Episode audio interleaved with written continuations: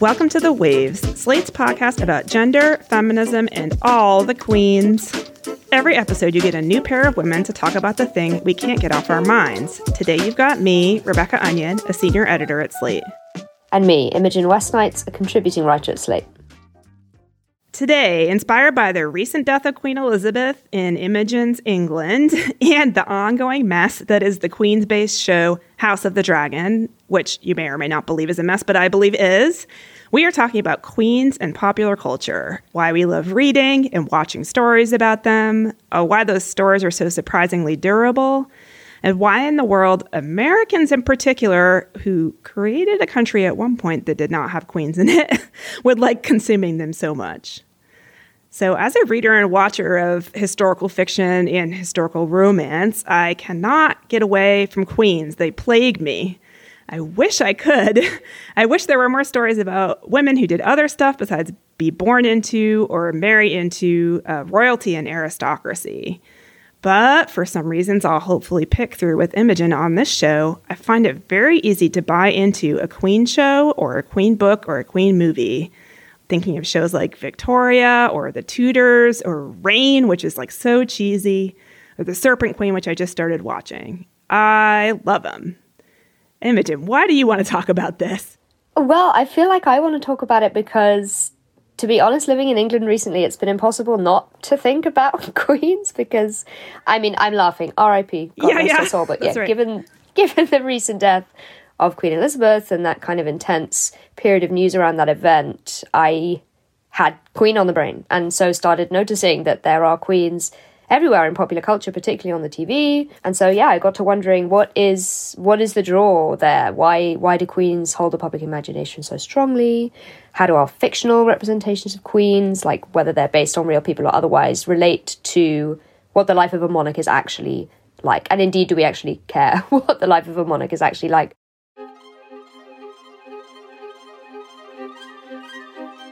So we're going to take a break, and when we come back, we're going to talk about the appeal of queens.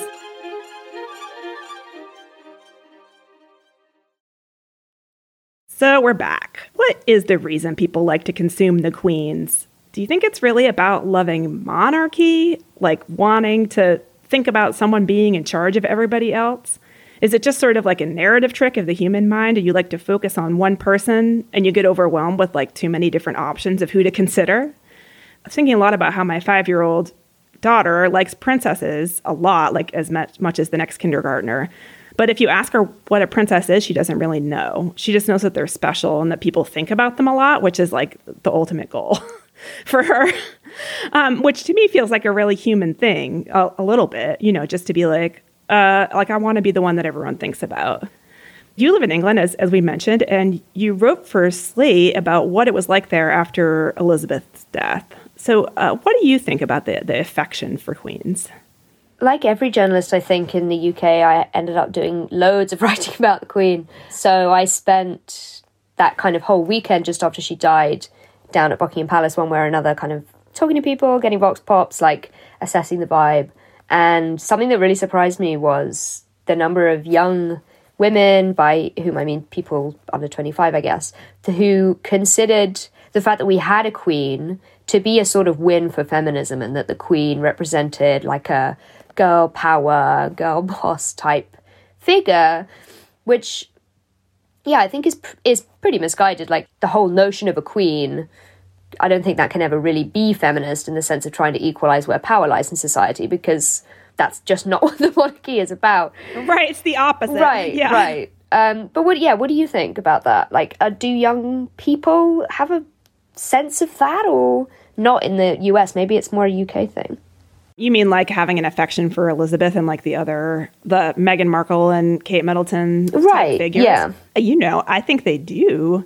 I think, and but I also am interested in not just uh, the actual English queens, but also like people's sort of desire to like figuratively crown a queen to pick like which female rapper is the best or like which you know like stan culture is like uh pretty much made Beyonce, for example, into like the number one singer in the world. The arguments about it are about, uh, you know, it's just kind of fun to have those arguments a little bit. Like, you know, who is better, Beyonce or Nicki Minaj or whatever. But like, it's like, but it also is sort of like predicated on this idea that there there is like a tremendous like power and charisma that's like located in one individual, and that other people might enjoy debating it.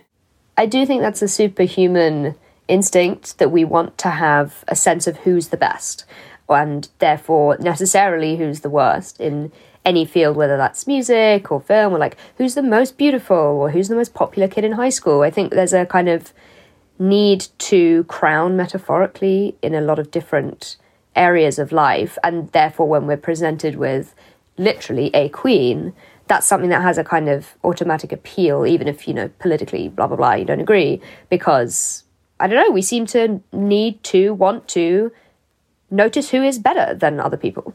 I also think that um, to be like a little bit more maybe sympathetic to the queens in fiction thing, like I think a lot about how the fertility narrative comes into queen stories quite a bit. We can get back to House of the Dragon in relationship to this because it's so, you know, the House of the Dragon is like a queen versus queen story and like fertility is at the center of their fight basically. You will lie in this bed soon enough, Rhaenyra. This discomfort is how we serve the realm. I'd rather serve as a knight and ride to battle in glory. we have royal wounds, you and I. The childbed is our battlefield.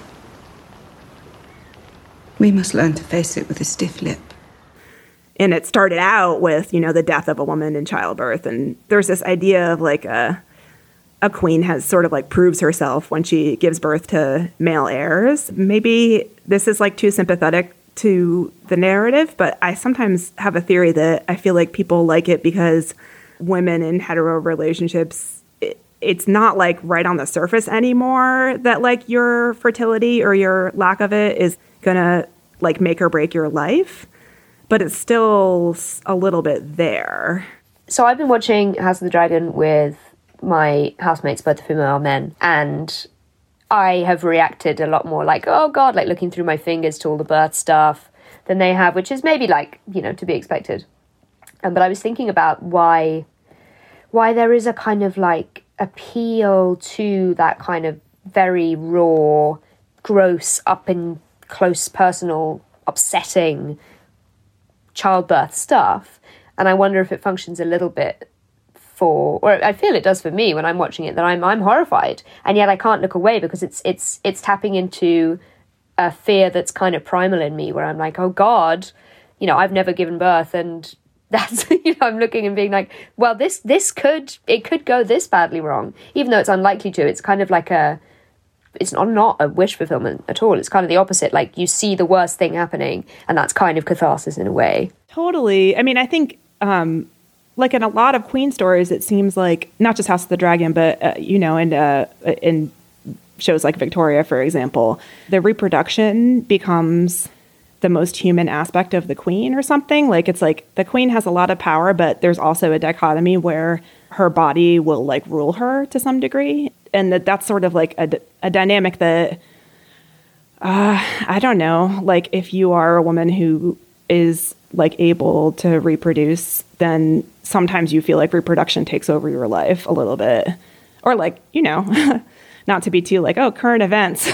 but uh, if you're a woman in the US who lives in a state where you can't access an abortion, then even if you're not in like a marriage where your husband has demanded you give him a son, which is like archaic, uh, there's a way that um, your ability to get pregnant no matter how much like personal power you might have otherwise is kind of like dominating you it, it i think is something that levels the playing field a little bit in terms of can we relate to this character maybe slightly more if we see them going through this very biological thing that actually has nothing to do with societal power structures it's just that's life sucks you know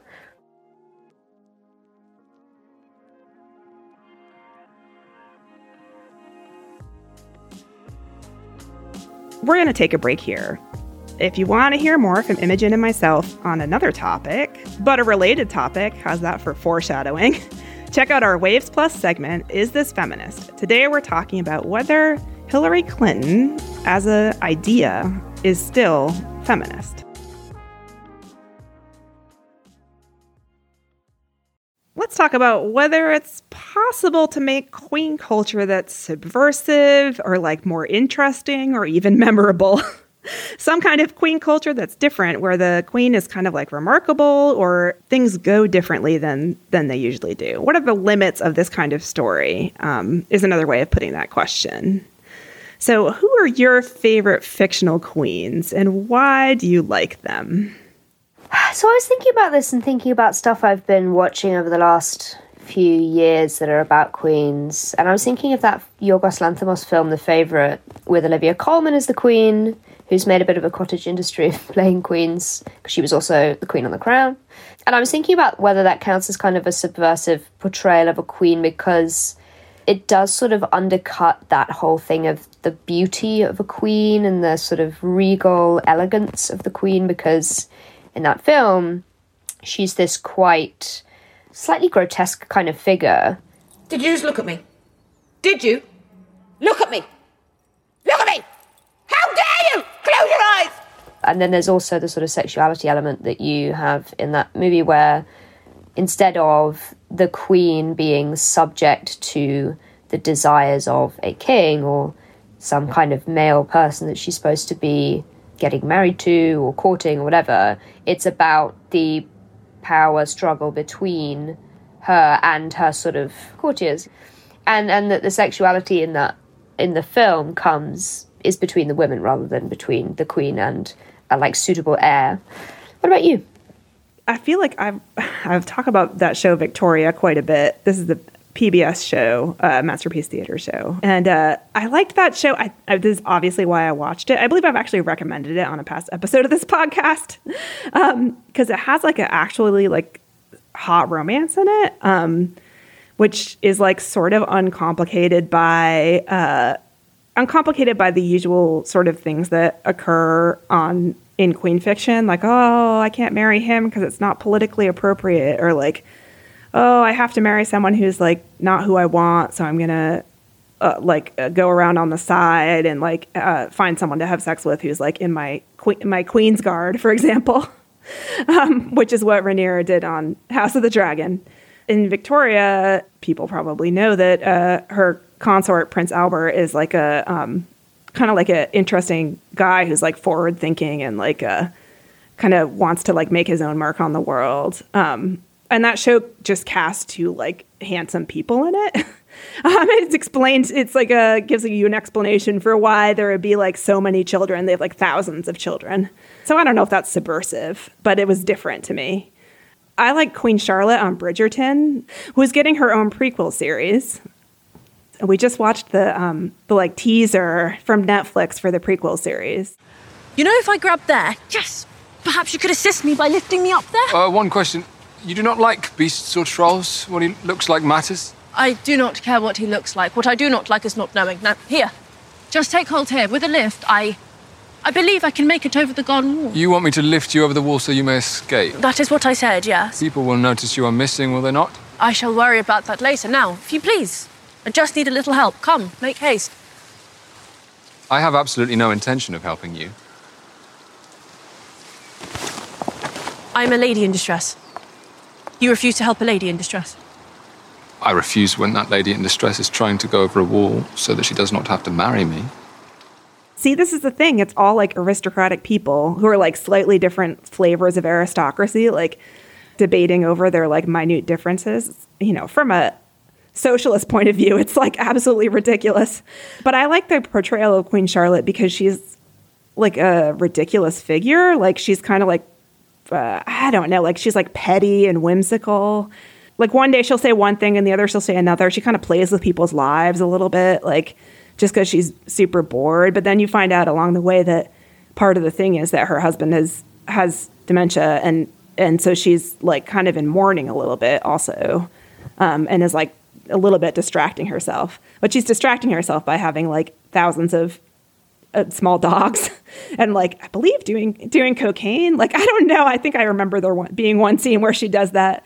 I can't wait to find out her backstory. And that and that kind of portrayal of a queen like really does a lot to sort of like highlight the excess, like the the um, excessive aspects of it, and in a funny way. Um, like that show does not shy away from excess. Like it's pretty hilarious that that show is basically like tries to present the Bridgerton family as being like down to earth because because why? I know, right? They live in like the biggest house you've ever seen.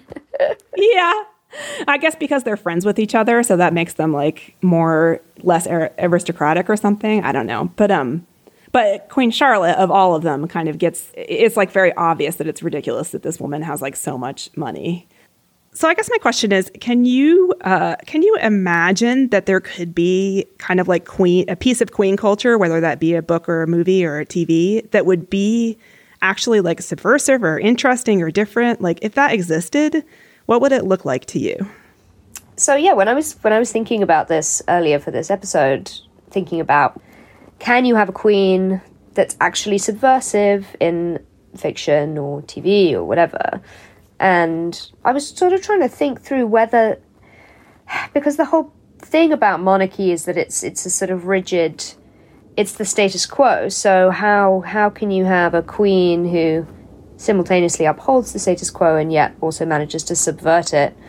And I was thinking about, I think, ab- like abdications, intentional ones by queens, and whether there have been many of those explored on TV. And I actually couldn't really think of any. And I'd be interested in finding out, like, what, how you could make a piece of art out of that sort of a decision where a woman actually does subvert the structure that she's born, been born into in a meaningful way. But then maybe, you know, I was thinking about maybe that's a dead end. Maybe it's like the nice, the woman in the nice dress leaves the big house, and then it's like, well, now what? Um, but maybe it could be done. I don't know. What do you think? What's your ideal queen like? What do you want to see? Yeah, we were talking before the show about um, the Queen of uh, Denmark, who has apparently stripped some of her um, grandchildren of titles. Um, and it's kind of unclear why, but uh, this is the, I believe it's the children of her second child. So they're, they used to be princes and princesses, and now now they're just counts and countesses, and like oh, poor children, and they're really sad about it apparently. Um, and I guess you know she's the stated reason is you know she wants them to have more of a normal life, which again I'm like as a count I don't know, but the you know they're they're trying to slim down the like number of people that are like officially part of the monarchy. Um, I bet there's like a money thing behind it. Like I bet there's like something they used to get that they won't get anymore or whatever. Um, I feel like that's like sort of as far as it goes. Like I, we were looking up the uh, any queens who voluntarily abdicated, and it doesn't look like there's any that pulled a Edward and like left the throne for a divorcee.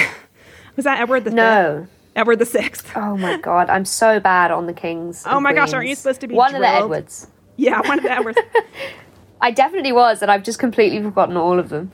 But yeah, I, we didn't see any. But that might also just be because um, there's fewer queen. You know, it, when it comes to like full on queens who were the head of state, like the, or the head of the monarchy, it seems like there's, there's fewer of them. Yeah, maybe it's just a numbers game. But it is kind of kind of strikes you to think like maybe like when when women get to the point of wanting to be queens, like they what they want is more of the power. Not yeah, that's a very good point. Yeah, why give it up when there's not much of it going around? Right, like uh, Rhaenyra on House of the Dragon, when uh, her lover approaches her and wants her to vanish into the east with him, and she's like, "Absolutely not! I will not be doing that." Which, in a way, I don't know. I was like, I was I was young and stupid once. I would have been away with that man in a heartbeat. But she's probably right in her strange way. Yeah. Oh, I don't know. I well, whatever. I'm not. I think I'm not on her side, but I don't even know whose side I'm on. There's no one. There's no side to be on in that show. No, there's not. There's not much to root for, is there?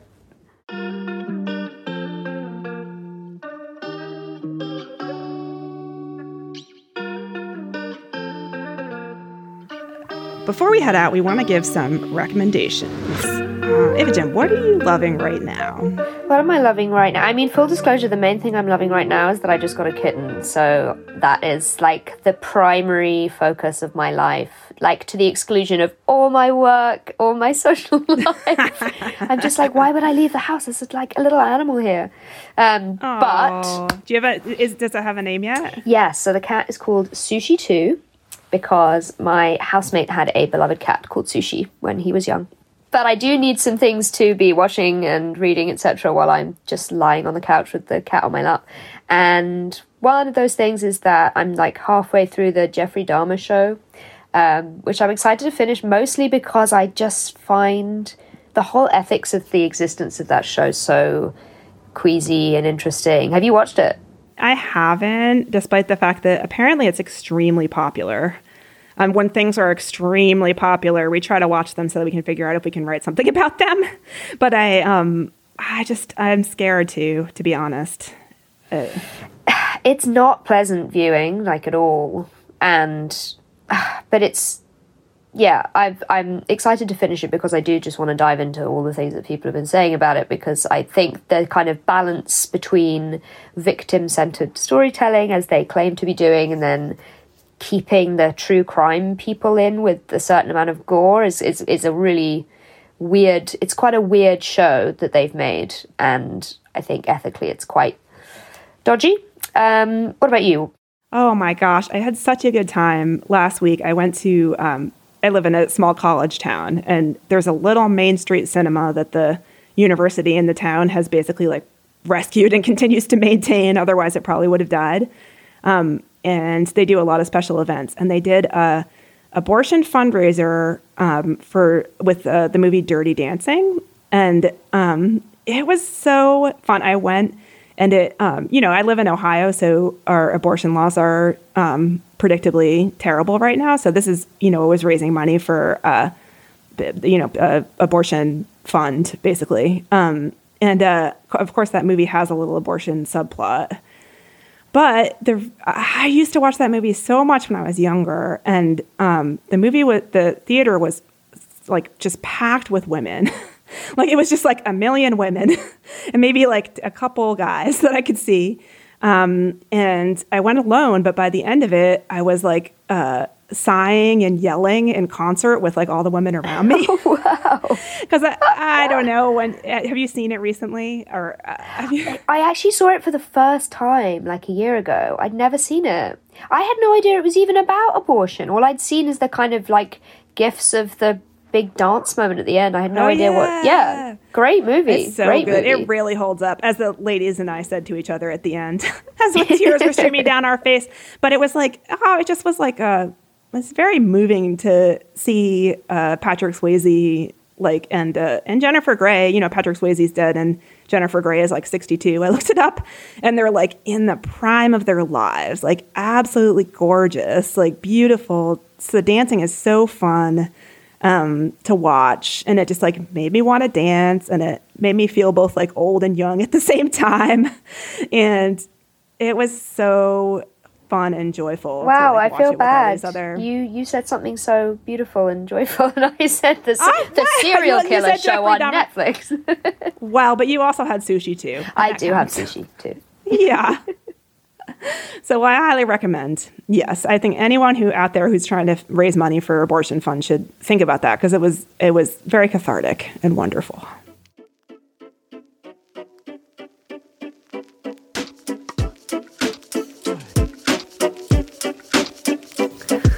Well, that's our show this week, and The Waves is produced by Cheyna Roth. Shannon Palus is our editorial director, Alicia Montgomery is vice president of audio, and Daisy Rosario is senior supervising producer of audio for Slate. We'd love to hear from you. Email us at thewaves at slate.com. The Waves will be back next week. Different hosts, different topic, same time and place.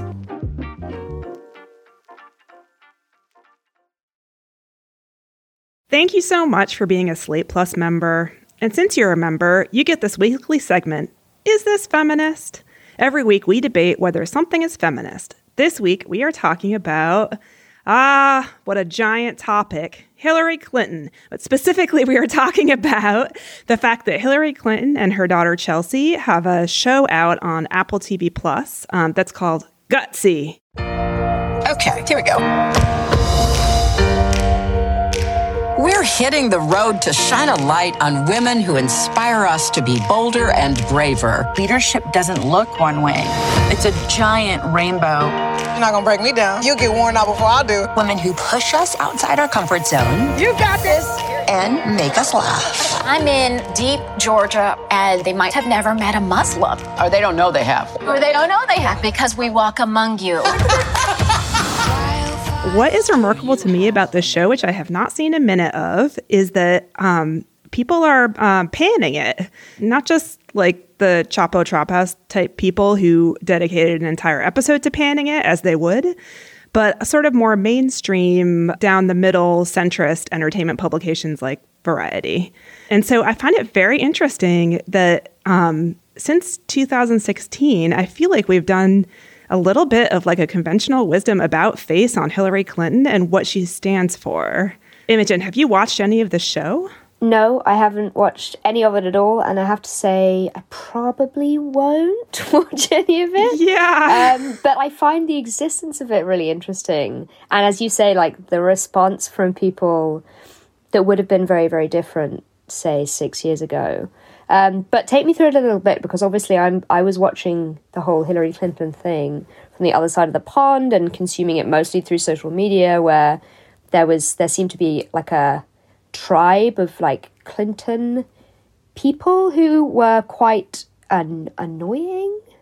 Ah, or we're gonna get emails. But this is this is maybe just a tiny segment that I was that I was seeing. But yeah, is does is, does that exist? Oh yeah, for sure. So this was a big. I mean, you know, when it comes to like in the center and on the left in the U.S., the Hillary versus Bernie like debate was like a huge flashpoint for um, you know people talking about the function of misogyny on the left. Like, you know, if you don't like Hillary, is it because you're like anti-feminist or is it because you don't agree with her policies? And actually like her um, the 2016 election was a big turning point for me in that respect because i feel like i started out with it being like she's great what are you guys talking about? And like eventually i read enough um, sort of like critiques of you know her positions that i thought i started thinking oh maybe maybe these people are right.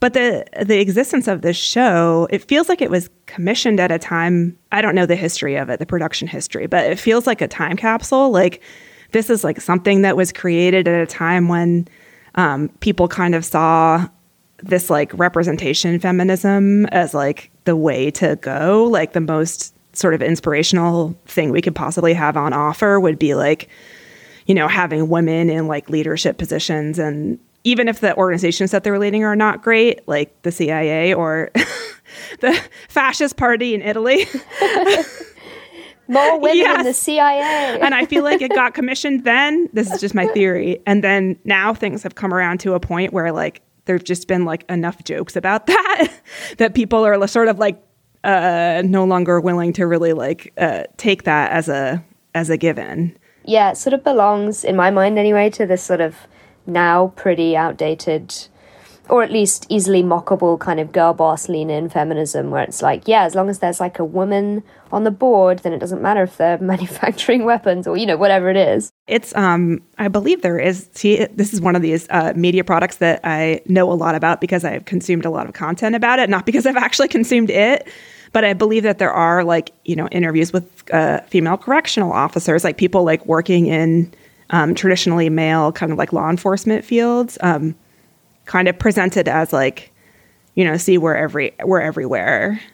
And part of me is kind of sad that um, this has become like so cringy in a way. Like I feel like there's something that's a little bit lost when, like I I I think the this way of presenting like female solidarity is cringy and like kind of uh, like scoots to the side a lot of really problematic stuff.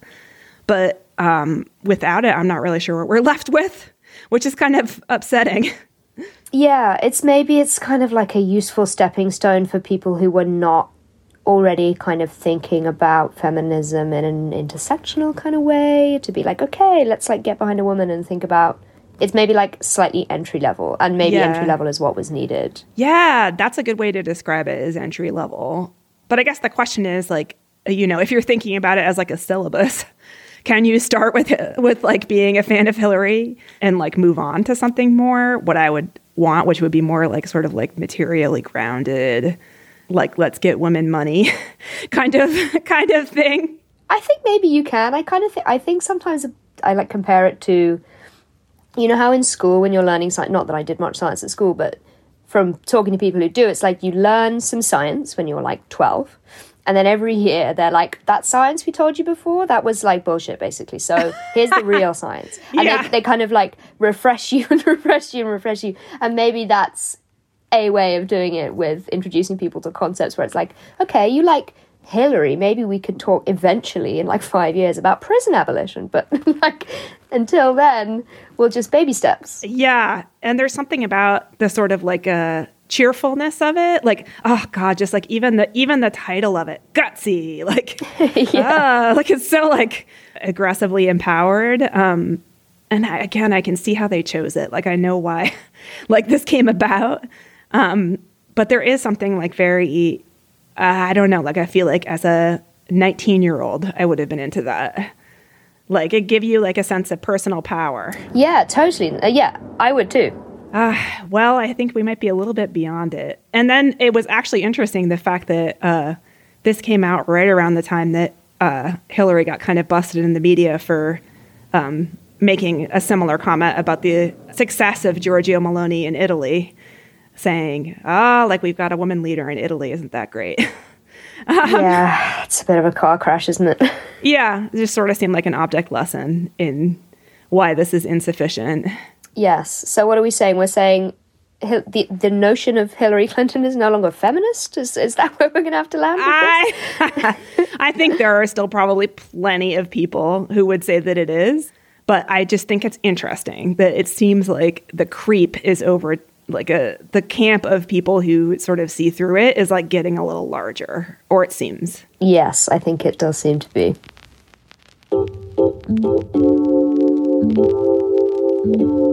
Is there something you're dying to know if it's feminist or not? We'd love to hear from you. Email us at thewaves at slate.com.